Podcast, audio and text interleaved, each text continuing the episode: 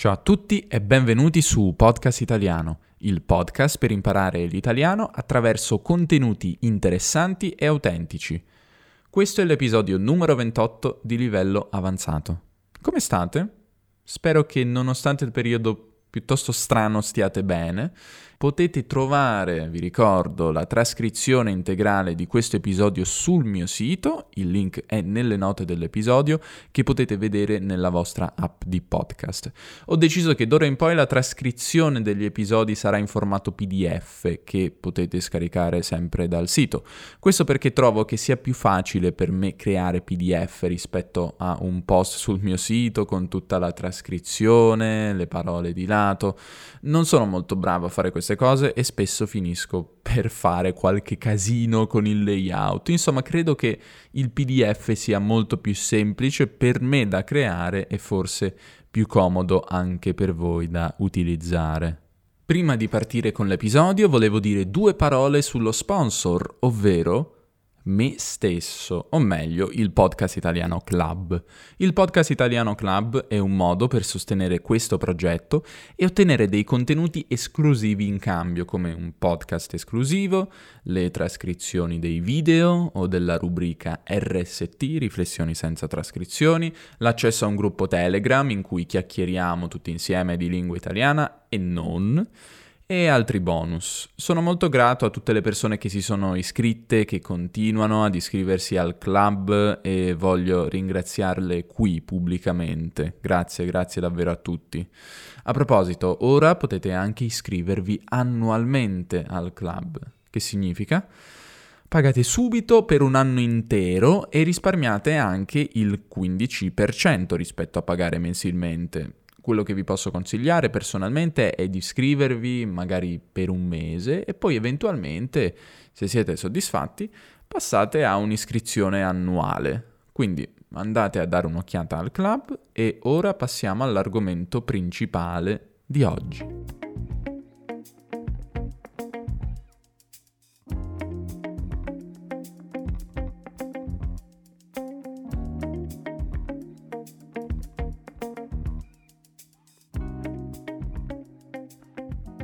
Il titolo di questo episodio, come avrete visto, è Gli italiani sono ignoranti?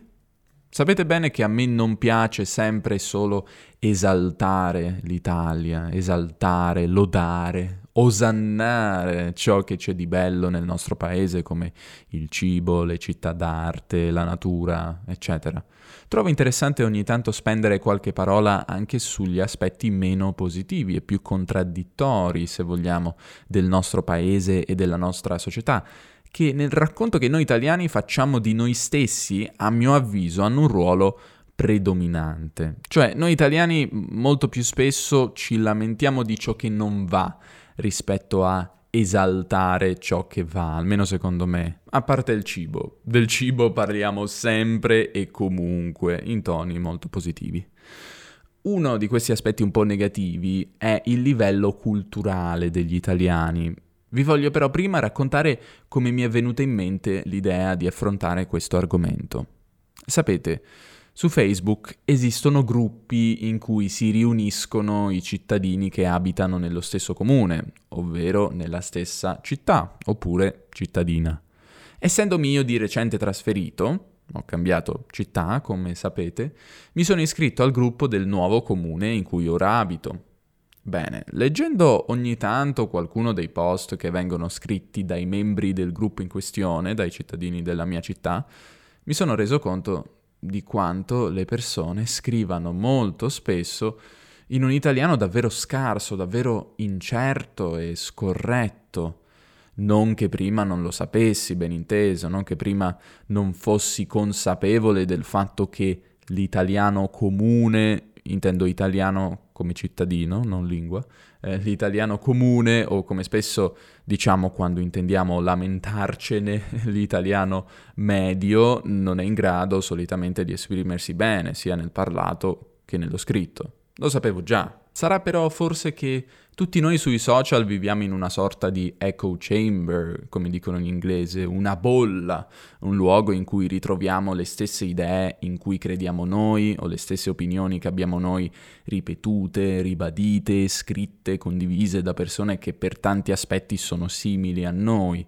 E quindi siamo meno esposti a chi invece è diverso da noi come stile di vita, interessi, idee, anche politiche, eccetera. Per questo motivo tra i miei amici di Facebook o nella vita reale poi ci sono persone simili a me, con degli studi simili ai miei e un livello culturale più o meno paragonabile. Poche di loro hanno serie difficoltà ad esprimersi e in generale hanno opinioni che io riterrei inaccettabili. Sui social interagiamo con i nostri simili, quindi forse questo può essere un motivo per cui a volte capita che io non mi renda conto di quanto sia in realtà basso il livello culturale ma anche linguistico di tanti miei connazionali. Sì, gli italiani scrivono mediamente molto male. Se dovessi fare una stima direi che il 60-70% circa dei messaggi nel gruppo Facebook del mio comune, della mia cittadina, è scritto in un italiano mediocre, errori di ortografia, punteggiatura a caso, gente che scrive tutto in maiuscolo come se stesse urlando, errori grammaticali e in generale poca chiarezza in ciò che viene comunicato. Ora, io non mi ritengo un gran marnazzi, lo sapete, non mi piace fare il maestrino, fare la persona che gode nel correggere gli altri, men che meno gli sconosciuti, però per coincidenza mi è capitato di recente di leggere un libro scritto da una linguista italiana che menzionava il concetto di linguistic whateverism, che potremmo tradurre con qualunquismo linguistico oppure pressapochismo linguistico. La parola pressappoco, se non lo sapete, è un sinonimo di più o meno all'incirca, vale a dire chi se ne frega, chi se ne importa della forma, di come scriviamo, di come comunichiamo L'importante è comunicare più o meno, pressappoco ciò che vogliamo dire. L'importante, insomma, è che si capisca. Ecco, in Italia è piuttosto diffuso questo pressapochismo linguistico. Il problema tuttavia non riguarda solo la forma esteriore, ma anche la chiarezza e lucidità con la quale le persone comunicano le proprie idee, che secondo me è un problema più grave del fare qualche errore di ortografia qua e là. Mi piace molto questa frase detta dal filosofo statunitense John Searle, riportata nel libro di cui vi parlavo un attimo fa. Non puoi pensare chiaramente se non sai parlare e scrivere chiaramente. Io penso che sia davvero così. Chi scrive male o si esprime male nella propria lingua tende anche ad avere le idee un po' confuse. Non c'è alcun dubbio sul fatto che il qualunquismo o pressapochismo linguistico non è un fenomeno esclusivamente italiano e non è nemmeno un fenomeno nuovo, non è che in passato fossero tutti dei fini scrittori ed intellettuali, semplicemente i social hanno dato la parola a tutti, sono un megafono per tutti. In passato scriveva chi per lavoro doveva scrivere, mentre Oggi sui social scriviamo tutti continuamente, siamo tutti autori, siamo tutti continuamente autori di testi scritti. Come disse una volta il celebre scrittore, filosofo, traduttore e tantissime altre cose, Umberto Eco, i social hanno dato il diritto di parola a legioni di imbecilli. Cito testualmente. I social media hanno dato diritto di parola a legioni di imbecilli che prima parlavano solo al bar dopo un bicchiere di vino senza danneggiare la collettività. Venivano subito messi a tacere, mentre ora hanno lo stesso diritto di parola di un premio Nobel. È l'invasione degli imbecilli. Ecco, forse si tratta di una frase un po' poco diplomatica, un po' controversa e un po' anche infelice.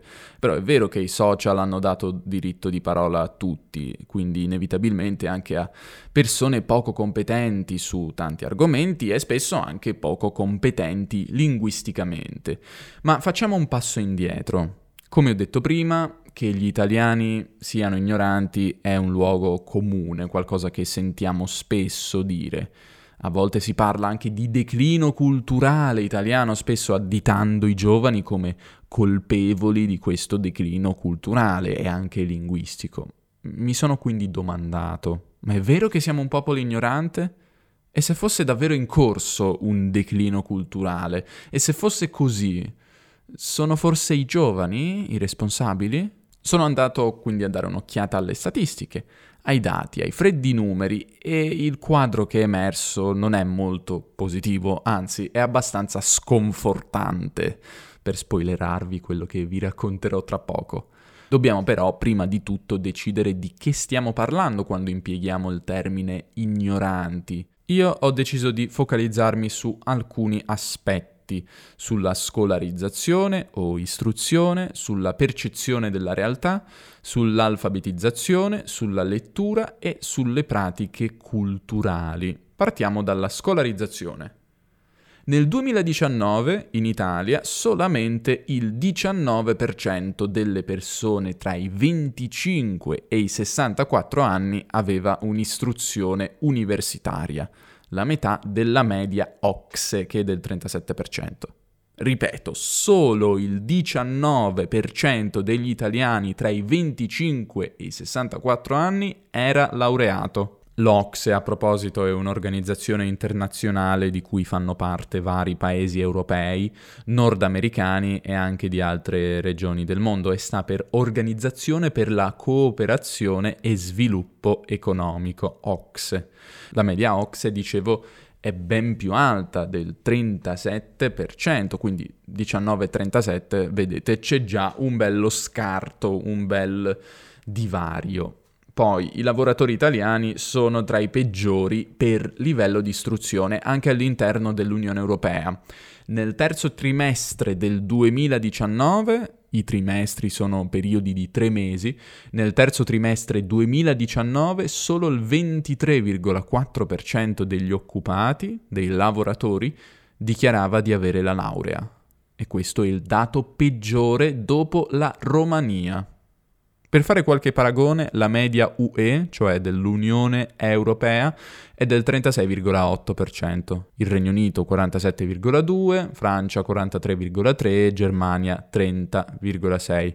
Ma vediamo un altro dato, e scusatemi se vi bombarderò di dati, ma penso che siano effettivamente importanti per comprendere la situazione. Il 30,1% dei lavoratori italiani ha solamente la terza media, avere la terza media significa eh, aver studiato fino al terzo anno di scuole medie, quindi aver studiato 8 anni, 5 anni di scuole elementari e 3 anni di scuole medie. Ecco, in Italia il 30,1% dei lavoratori ha solo la terza media, molto di più rispetto all'Europa con il suo 16,3%. E se invece consideriamo solamente i giovani, quanti sono i laureati?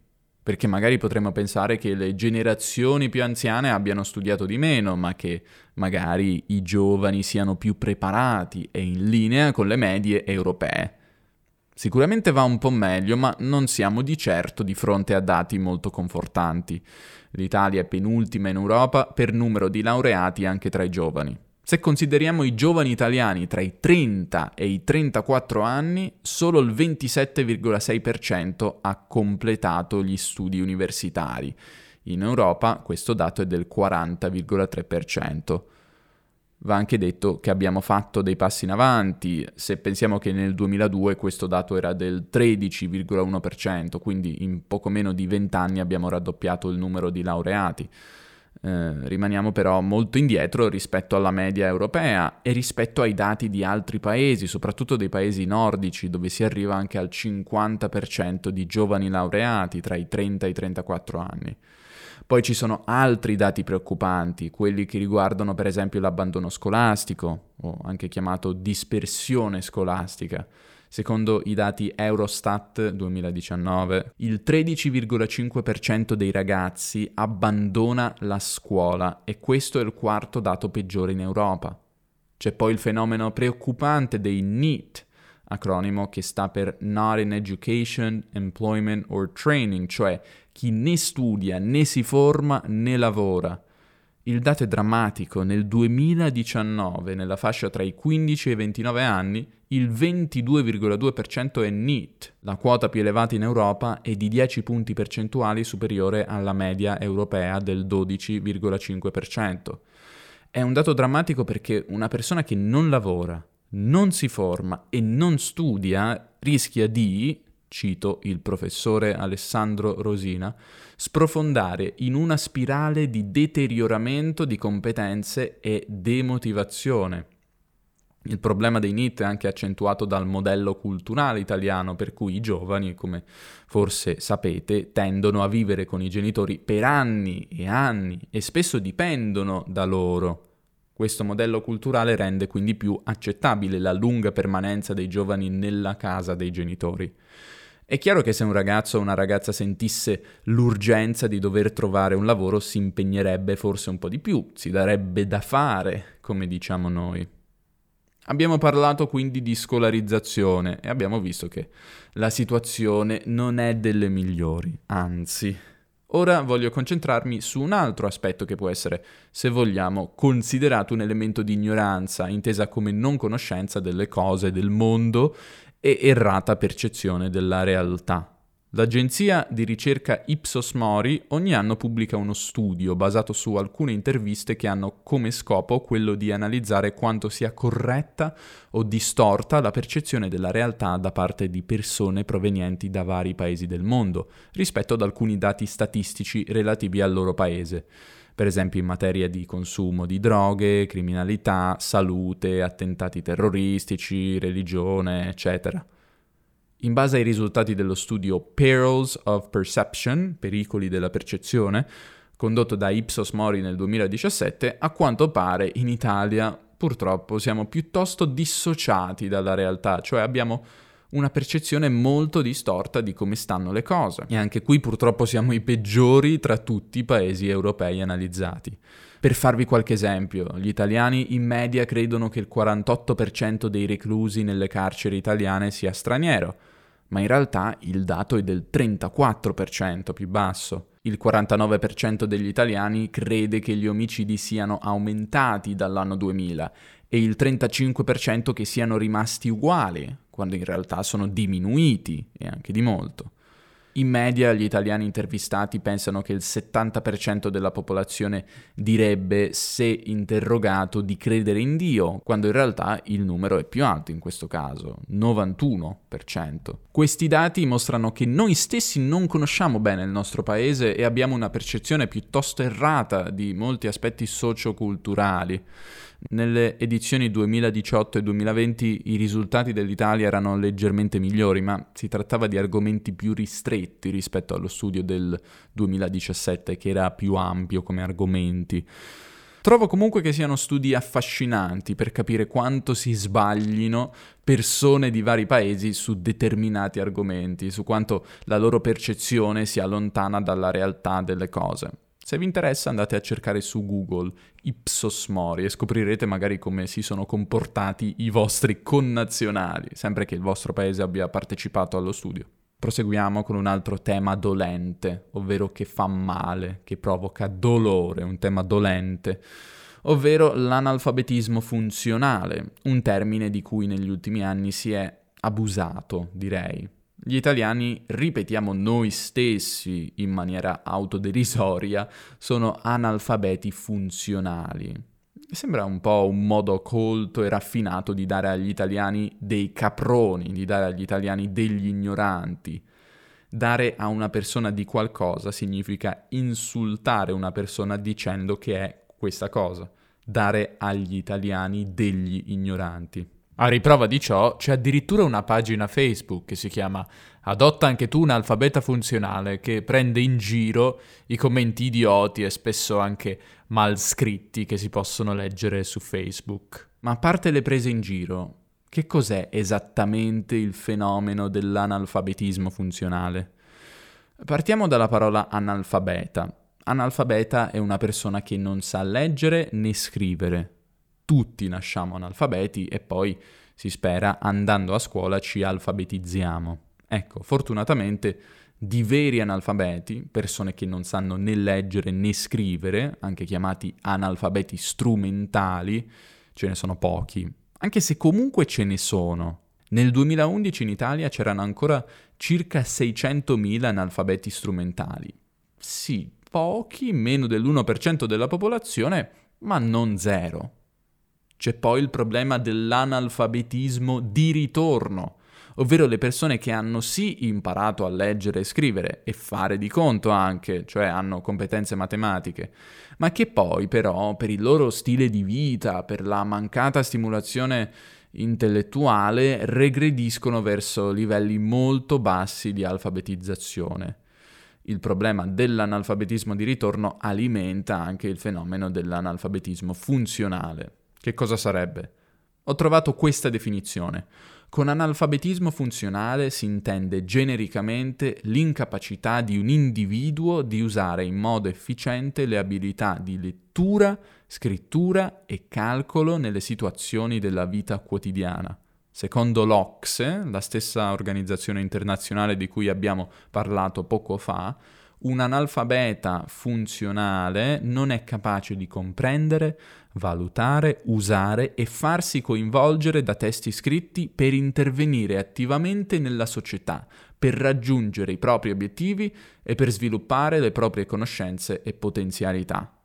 In altre parole, un analfabeta funzionale non capisce un testo complicato, come per esempio un articolo di un quotidiano, non è in grado di riassumere un testo scritto, non è in grado di comprendere i termini di un contratto di interpretare un grafico. Non è capace quindi di elaborare le informazioni contenute in testi un po' complicati e di utilizzarne le informazioni. Di conseguenza queste persone hanno grandi difficoltà a comprendere e vivere nella società sempre più complessa di oggi. L'Ocse ha un programma chiamato PIAC, Program for the International Assessment of Adult Competencies o anche Programma per la valutazione internazionale delle competenze degli adulti. L'indagine individua sei livelli di proficiency, potremmo chiamarla competenza. Livello 0, 1, 2, 3, 4 e 5. Il livello 0 e 1 sono l'area dell'analfabetismo funzionale, quindi chi ottiene un punteggio inferiore al livello 2 è considerabile funzionalmente analfabeta. Il livello 3 è invece considerato il minimo indispensabile per vivere e inserirsi nella società di oggi. Anche qui i risultati sono impietosi e drammatici. L'Italia è all'ultimo posto tra i paesi europei nelle competenze alfabetiche o di literacy, come sono chiamate nello studio, e penultima nelle competenze matematiche, cioè numeracy. Partiamo male. Abbiamo parlato dei livelli, no? Bene, a livello 0 ci sono il 6% delle persone e a livello 1 il 22%. Significa quindi che il 28% degli italiani è ai livelli 0 e 1 e quindi sono analfabeti funzionali, che è grave perché 28% è un numero elevatissimo. Poi abbiamo il 42% della popolazione a livello 2 e solamente il 30% si trova ai livelli superiori al 2. Vi ricordo che il livello 3 rappresenta il minimo indispensabile secondo l'Ox per poter vivere nel mondo di oggi. Significa quindi che il 70% degli italiani non possiede queste competenze fondamentali. Con il suo punteggio di 250, il massimo è 500, l'Italia è piuttosto lontana dalla media OXE di 273. È anche importante sottolineare che ci sono delle differenze territoriali importanti. L'indagine mostra che il sud e le isole, Sicilia e Sardegna, sono le aree con il maggior numero di persone con livelli bassi di proficiency, mentre il centro ha i risultati migliori, seguito dal nord-ovest e dal nord-est. C'è inoltre un forte divario tra giovani e anziani. Eh, la fascia che va dai 55 ai 65 anni è quella con i dati peggiori. Al sud, in questa fascia d'età, il 53% degli individui è analfabeta funzionale, il dato peggiore in Italia. Al nord-est il 29%, il dato migliore. Ci tengo anche a sottolineare che il problema non è solo italiano, però in Italia la situazione è particolarmente grave. Lo studio è interessante perché mostra quali sono le conseguenze di tutto ciò sulla partecipazione sociale. Per esempio, la percentuale di italiani che svolge attività di volontariato è del 22% tra i 16 e i 65 anni, ma il 35% nella media OXE oppure il senso di fiducia negli altri. L'Italia è uno dei paesi più diffidenti, cioè che diffida, non si fida degli altri. Il 77% delle persone intervistate, sempre tra i 16 e i 65 anni, dice di essere d'accordo con l'affermazione sono poche le persone di cui ti puoi fidare completamente. 77%, pensate. E anche questo è un problema perché, secondo un altro studio, questo italiano, la società funziona meglio e più produttiva quando la fiducia reciproca è elevata. L'82% è inoltre d'accordo con la frase se non stai attento gli altri se ne approfittano. Abbiamo quindi poca fiducia nel prossimo. Inoltre gli italiani partecipano molto poco alla vita politica del proprio paese. In sostanza, bassi livelli di istruzione e di competenza sono correlati con la bassa probabilità di riportare dei risultati positivi in questi aspetti della partecipazione sociale. Il celebre linguista Tullio De Mauro, che si occupava molto di analfabetismo funzionale, diceva che più della metà degli italiani si informa o non si informa, vota o non vota, lavora o non lavora, possedendo una capacità di analisi elementare, interpretando il mondo solo in base alle proprie esperienze dirette. Per esempio, la crisi economica è un problema perché io ho meno soldi. Il taglio delle tasse è giusto perché io pago meno tasse, anche se poi ricevo meno servizi pubblici ignorando quindi le conseguenze collettive e a lungo termine, pensando solo ai propri immediati vantaggi personali, pensando al proprio orticello, come diciamo noi italiani, al proprio tornaconto personale. E l'analfabetismo funzionale è un problema anche a livello politico, perché significa non possedere gli anticorpi contro i politici che mentono, che mistificano la realtà, che non raccontano la verità. Come può un cittadino analizzare criticamente le parole e le azioni dei politici se possiede competenze di alfabetizzazione e anche di percezione della realtà, come abbiamo visto, così scarse? Questo è un grande problema. Uno degli aspetti più sconfortanti che emerge dai questionari PIAC riguarda la lettura. Sì, perché è emerso che il 40,6% degli italiani legge almeno un libro all'anno, che non è tanto buono, cioè significa che il 60% circa non legge nemmeno un libro all'anno. In generale i ragazzi sembrano più appassionati alla lettura e le donne leggono molto più degli uomini, 47% rispetto al 34%. Sono molto pochi i lettori forti, cioè persone che leggono almeno un libro al mese, sono solo il 13,4%. Quindi anche in questo caso i risultati sono piuttosto disastrosi.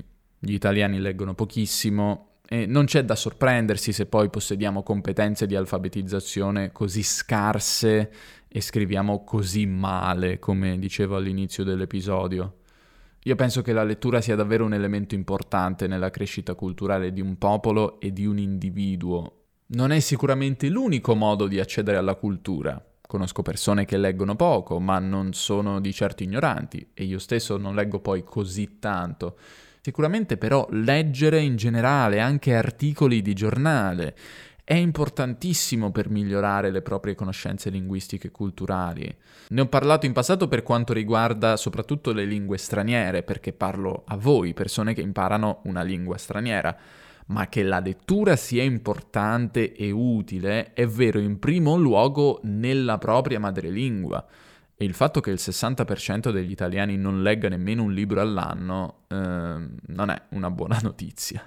Infine voglio ancora parlare di un altro studio, molto brevemente, che risale al 2013 sulle pratiche culturali degli italiani. Si tratta di uno studio dell'Unione Europea condotto tramite un sondaggio Eurobarometro, si chiama così. Anche da questo sondaggio non emerge nulla di buono, perché oltre a leggere poco, di cui abbiamo parlato, noi italiani almeno nel 2013, ma non ho motivo di credere che la situazione sia migliore oggi, frequentiamo molto meno del resto dell'Europa concerti, musei, teatri, gallerie d'arte, eccetera. Inoltre siamo meno coinvolti attivamente in attività artistiche individuali o di gruppo, come la danza, la fotografia, la musica, la scrittura, la recitazione. In sostanza non ci interessano nemmeno le attività culturali, che è un po' triste, considerando il fatto che, come tutti sapete benissimo, il patrimonio culturale dell'Italia è davvero enorme. Evidentemente ciò non basta affinché gli italiani stessi siano interessati a questo patrimonio culturale. Tiriamo le somme di tutto quello che abbiamo detto e torniamo alle domande che ci eravamo posti all'inizio dell'episodio.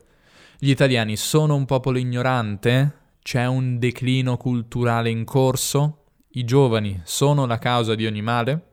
Allora, in generale mi sembra evidente che gli italiani siano un popolo poco acculturato alla luce di tutto quello che abbiamo detto. Abbiamo parlato degli scarsi livelli di scolarizzazione del nostro paese, abbiamo visto quanto sia distorta la percezione della realtà degli italiani, abbiamo esaminato il drammatico problema dell'analfabetismo funzionale e in generale della scarsa alfabetizzazione e anche delle scarse capacità matematiche che contraddistinguono enormi fette di popolazione. Abbiamo anche visto che leggiamo poco e non partecipiamo ad attività culturali. Detto questo, non credo che ci sia un declino culturale rispetto a una presunta età dell'oro in cui eravamo tutti più acculturati e non direi che i giovani siano la causa del problema. La verità è che non siamo mai stati acculturati come popolo. Anzi, in media gli italiani più anziani sono meno alfabetizzati, meno scolarizzati e leggono meno dei giovani, con buona pace di chi vede nei giovani il problema della società. Qualche passo in avanti è stato fatto, è vero, soprattutto per quanto riguarda il numero di laureati, ma non è sufficiente e lo vediamo se ci paragoniamo con gli altri paesi europei e con i paesi più sviluppati del mondo. In Italia ci sono ancora troppi pochi laureati, troppi lavoratori scarsamente qualificati e tante persone con serie lacune nelle competenze fondamentali per vivere nella società di oggi. Quindi forse non dovrebbero sorprendermi tutti i messaggi scritti male da parte dei miei concittadini sul gruppo Facebook di cui vi parlavo prima. Sono la naturale conseguenza di un popolo che non possiede solide basi culturali e anche linguistiche. Voglio farvi ascoltare una clip in cui il linguista Tullio De Mauro commenta la situazione culturale italiana e in particolare l'analfabetismo funzionale. Sentiamo. La lingua italiana, per chi la sa usare, eh, leggendo, scrivendo, parlando, sta bene. Eh, stanno male eh, gli italiani che la sanno usare poco. Stanno male non per ragioni puristiche o astratte, ma perché conoscere male la lingua nazionale significa studiare male, se uno ci prova, altre lingue e avere una vita di relazione modesta, non capire tante cose che servono sul lavoro, nella produzione, quindi la cattiva conoscenza eh, dell'italiano e soprattutto della, dell'italiano scritto, let- del cattivo rapporto con la lettura è un pesante limite eh, di cui poco si parla, di tutta la nostra vita sociale. Eh, che ci trasciniamo indietro da molti anni e che diventa sempre più grave perché man mano che in qualche modo la società, le tecnologie si sviluppano, si alza sempre di più, terribilmente, la richiesta di competenze. E non possiamo più permetterci il lusso dell'ignoranza che ci siamo concessi per molto tempo non possiamo più permetterci il lusso dell'ignoranza che ci siamo concessi per lungo tempo. In sostanza, dice De Mauro, siamo sempre stati tendenzialmente ignoranti ed è un problema che andrebbe affrontato con urgenza, specie considerando il fatto che il mondo di oggi è sempre più complesso. I nuovi lavori richiedono lavoratori iperspecializzati che di certo non possono permettersi il lusso dell'ignoranza il lusso, tra virgolette, di non poter comprendere un testo un minimo complicato.